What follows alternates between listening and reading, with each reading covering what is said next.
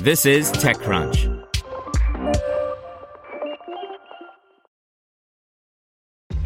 This episode is brought to you by ShipStation. You know, some things take a lot of work, like sending little robots to far off distant planets. And just as that's challenging, so too is running a successful e commerce business, especially when there's so much to do. So I want to introduce you all to ShipStation. Now, I love using ShipStation because of its easy to use dashboard, which makes managing orders and printing labels a breeze and super smooth. Oh, and the customer service is just out of this world. It's exactly what you need to help grow your business. Sign up for your free 60-day trial at shipstation.com slash technews. That's shipstation.com slash technews.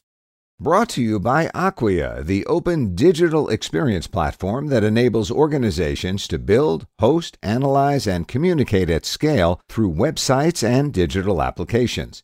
As the trusted open source leader, Acquia uses adaptive intelligence to produce better business outcomes for CX leaders. Learn more at acquia.com, A C Q U I A.com. Jamf ups its IPO range, now targets a valuation of up to $2.7 billion. By Alex Wilhelm. Today, Jamf, J-A-M-F, a software company that helps other firms manage their Apple devices, raised its IPO price range. The company had previously targeted a 17 to 19 per share range. A new SEC filing from the firm today details a far higher 21 to $23 per share IPO price interval. Jamf still needs to sell up to 18.4 million shares in its debut, including 13.5 million in primary stock, 2.5 million shares from existing shareholders, and an underwriter option worth 2.4 million shares.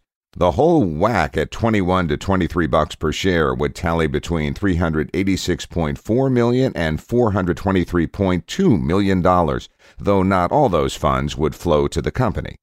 At the low and high end of its new IPO range, Jamf is worth between 2.44 billion and 2.68 billion dollars, steep upgrades from its prior valuation range of 1.98 billion to 2.21 billion.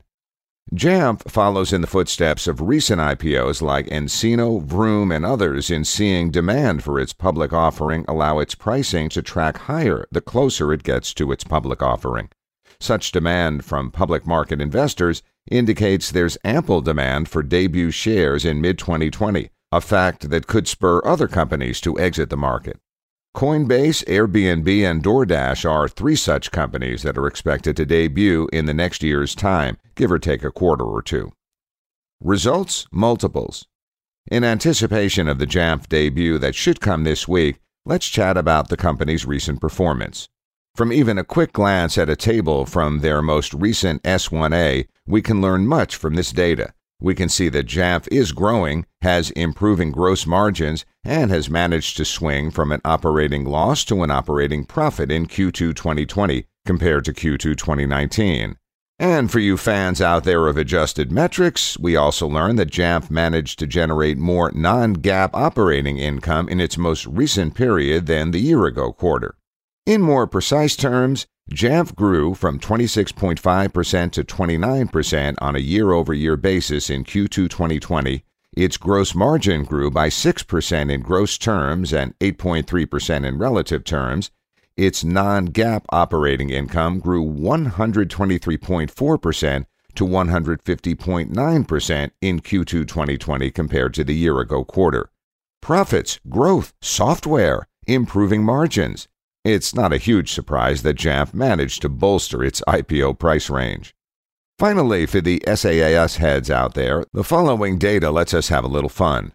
Recall that we've seen possible valuations for Jamf at IPO that started at 1.98 billion to 2.21 billion and now include 2.44 billion and 2.68 billion. With our two ARR ranges for the end of Q2, we can now come up with eight ARR multiples for Jamf from the low end of its initial IPO price estimate to the top end of its new range. And here they are.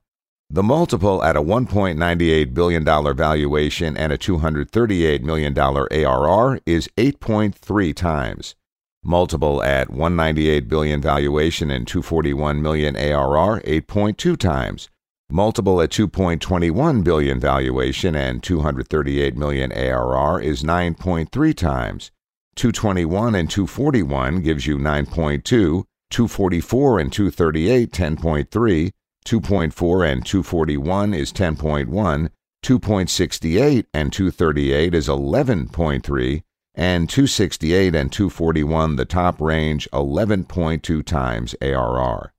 Now, from that perspective, the pricing changes feel a bit more modest, even if they work out to a huge spread on a valuation basis. Regardless, this is the current state of the Jamf IPO. Rackspace also filed a new S1A today, but we can't find anything useful in it. A bit like the Jamf S1A from Friday. Perhaps we'll get a new Rackspace document soon with pricing notes. And of course, like the rest of the world, we await the Palantir S1 with bated breath. Consider that our white whale. Want to learn how you can make smarter decisions with your money? Well, I've got the podcast for you. I'm Sean Pyles, and I host NerdWallet's Smart Money Podcast. Our show features our team of nerds, personal finance experts in credit cards, banking, investing, and more. And they'll help you make the most of your money while cutting through the clutter and misinformation in today's world of personal finance.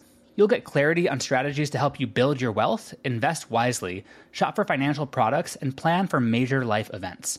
Listen to NerdWallet's Smart Money Podcast wherever you get your podcasts.